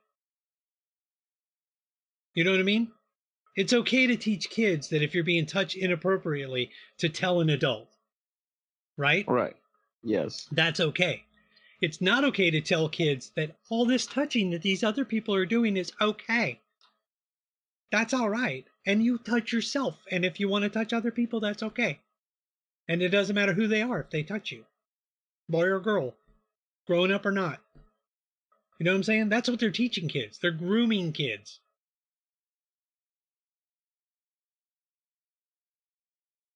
You know what I'm saying, G? I, Yeah, I think I you and I agree a lot more than you think. Th- what? What did he say? I think you and I agree a lot more than you think we agree. Right. Well, I'm just. I mean, I agree they shouldn't be teaching certain sexual stuff to kids. You know, Yeah. I just don't agree that they, sh- you know, can't mention that there's different sexual orientations. But they're going further than just saying that there's different orientations. They're saying that this orientation, this is what you like to do. And they explain what that orientation likes to do. You know what I'm saying? Yeah. They don't just say there are boys that like boys and that's gay, and there are girls that like girls and that's lesbian. And there there are girls that like girls and boys and that's bi. They go beyond that to describe what it is that they do. Dude, I remember sex ed class. They they taught us how to put a condom on a banana. But I was a teenager. But what grade were you in? It was like uh freshman or junior in high school. Yeah. But I I'd just already hit puberty. So I- we'd already been talking about these things. You know what I mean? Yeah. I just still don't believe that there are schools that are actually like teaching young kids stuff. Yeah, they do. Okay, I'll I'll send you links. Okay. Then that way we can we can look at the links and stuff. We're gonna break down. We're gonna do a breakdown now All right. because we've been on we've been on that way too long. Joe pontificates. Breakdown. The entertainment breakdown. So uh, we're breaking down the movie Shooter. We're make, breaking down the movie Shooter with uh, Mark Wahlberg, Marky Mark. Marky Mark, and the Funky Bunch. That's what he called his uh, his uh, you know what what was in his underwear, his Funky Bunch. 'Cause after he sweat a lot, it was funker. Anyway, yeah. So the movie Shooter. Let me read the synopsis of it. A marksman living on in exile is coaxed back into action after learning of a plot to kill the president. After being double crossed for the attempted and uh, the attempt, he went on the run and he sets out for the real killer and the truth. So he he look he's looking for the real killer and the truth. So, yeah. So you you enjoyed that movie? Yes, I did. Um, have you seen the the TV show? No. Oh, okay. It's it's basically the same thing except they, you know, drag it out longer. They drag it out. Um, yeah, so they they're able to get, get you know more detail and stuff. yeah. Um, more more character more development. the relationship with his um exchange exchange. E, e, yeah, the wife. Yeah. Um. So yeah, but I mean, Mark Wahlberg is a great actor. Yeah, I like I like the way he acts. I, I thought for sure that when he was like, okay, so in one of the opening scenes, he's a sniper uh, in uh, some other country, probably the Middle East somewhere. I don't know where it was. and uh, he's he's sniping and he's behind enemy lines, and he has a spotter with him. And Melissa and I were like, wouldn't it be funny if his he, they pan over and his spotter is Ted Oh, the bear. the bear? Oh my God! Did you, did you just see that guy? Oh, you need to hit that guy. Oh, there's another guy coming. that would be funny as shit.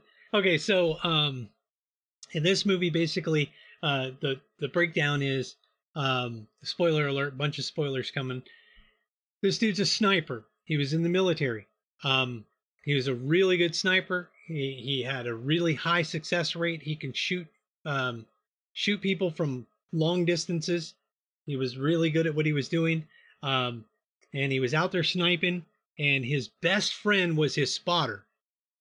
And he was left behind enemy lines, and uh, the people that they were sniping basically, uh, you know, took out his his partner.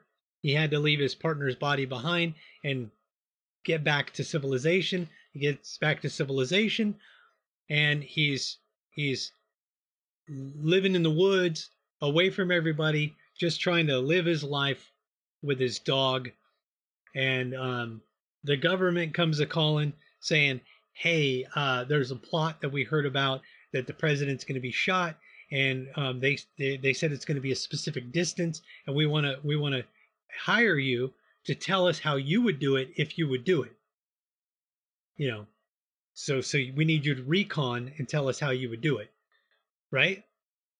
Yeah. Am I am I going along the right right lines? yeah, Yeah. you are. So then uh, he he doesn't want to do it, and then he does a practice shot to see how how accurate he would be shooting at that distance, and he was pretty accurate shooting at that distance. And then um, he decides to go do the recon thing, and he does the recon thing, and then the the the day of the uh, the day of the incident, um, he was telling him all this stuff, what's going on or whatever, and telling him a whole bunch of stuff. And someone else shoots, but instead of shooting the president, they shoot the oh, it's Ethiopia. He was in Ethiopia. At the beginning of the movie, he was in Ethiopia. Okay. That's where he was, Ethiopia. Anyway, so uh, he shoots the Ethiopian ambassador or Ethiopian guy, uh, or no, somebody shoots the Ethiopian guy, and then the the cop that's in the room with with Mark Wahlberg shoots Mark Wahlberg. Mark Wahlberg jumps out the window and gets away. So he gets away, and then Ponch from Chips like runs into him, and it's like he's he's an FBI agent, but he, he's the guy from Pon, uh, from Chips who played Ponch in the Yeah. movie. And then uh, you know he's he's he's beat up, and the then Mark Wahlberg steals that guy's car, and then that guy goes through the process of trying to find out what was going on. So anyway, it was a setup, right? Yeah. So No. what, Wasn't it set up by um the government? yeah, but specifically like the main guy was like his um old lieutenant or something. No, no, no, no. The who? The guy in the wheelchair? Yeah. Maybe that's a series. I don't know. The guy in the wheelchair was another sniper. That they that they set up in the exact same way. The other guy in the wheelchair was set up the exact same way, ended up going to work for them when he was paralyzed in the and put in a wheelchair. Yeah. They trapped him in a building that collapsed on him, and then he he went to work for them. So this this thing got a seven point two out of ten on IMDb. So Hmm. it's, they say it's popular right now. It's a popular one. So what's your what's your take on it? Anything I leave out? No. Yeah. Just Mark Wahlberg is a really good actor. Mark Wahlberg is a really good actor. Mark Wahlberg knows how to act. Yeah. All right then. He's a better actor than a rapper. Uh, yeah. He's a better actor than a musician. Yes. Yeah. All right, man. Well, then that's right. the that's the end of the segment. Thanks for being on the show, Joe. Very entertaining. Thank you for having me. And you, you have like five minutes, so Yeah, I'm doing like pathetic pet of the week now at the end of this. So you did a good job. Everybody did a good job today. Proud of. All every, right, proud of cool. everybody doing a good job today. yeah. So any, anything else going to bed before anything else before I get let you go? No. No. Okay. All right. All Then. right. All right. Later, Joe. All right. See you Later. That was Joe Chandler. Yeah. That breakdown. Uh, there was probably more stuff to the breakdown that we could have talked about, but yeah, it is what it is. So now we're going to talk about the. Um, you know what? If you want to send us fan mail, send us fan mail, care of Comedy Vets, P.O. Box 369, Lathrop, Missouri 64465. If you're an angry feminist, send us hate mail, M A L E, care of Comedy Vets, P.O. Box 369, Lathrop, Missouri 64465. And now we're going to do the pathetic pet of the week. The pathetic pet of the week this week is. Um. Pathetic pet of the week this week is Chance. Uh, some people pronounce his name Chauncey, but that's not how you pronounce it. It's Chance, not Chauncey. This is Chance, and this is Chance in a cage, in a kennel. So this is Chance just hanging out there. Yeah, that's a, I guess a picture of him in his kennel. Chance. Chance is a Chihuahua mix. He's in Blue Springs, Missouri. He's a senior male, small, yellow, tan, blonde fawn. He's got a short coat. He's good in a home with other dogs, cats, and children. The adoption fee for him is $150. All his shots are up to date. And he's apparently a special needs puppy. Here we go. Meet Chance. He was brought to a veterinarian for euthanasia. So they were going to take, they were going to put him down after his owner was needing to go into a nursing home. The vet contacted um, Opportunities to adopt. Um, they contacted Opportunities to arrange for them to take him into their care to find him a great home to spend the rest of his years in. Chance is mostly blind. That's his special need. He's mostly blind and occasionally has an accident in the home, which means he, he pees or poops in the house. He is an absolute sweetheart. He's good with dogs and cats. His adoption fee is only $150. It includes neuter deworming, uh, topical flea and tick, heartworm preventative. He's had a no- negative heartworm test, and he's been microchipped. If you would like to um, find out more information about adopting Chance, go to Paw Opportunities slash adopt. Paw Opportunities is in Blue Springs, Missouri. Or you can give them a call, 816 509 5911. 816 509 5911. That was Chance. Chance. Yep. All right. So that was the pathetic pet of the week. So we're going to get back with the trivia. Trivia snap. The question was which mammal has no vocal cords? And the answer is the giraffe. The giraffe has no vocal cords. No vocal cords. So that was the trivia question. This has been Married with Comedy. And we is we is is out. Out. Out. Out. Out. Well, no, don't do that. Okay, we're out. Boom.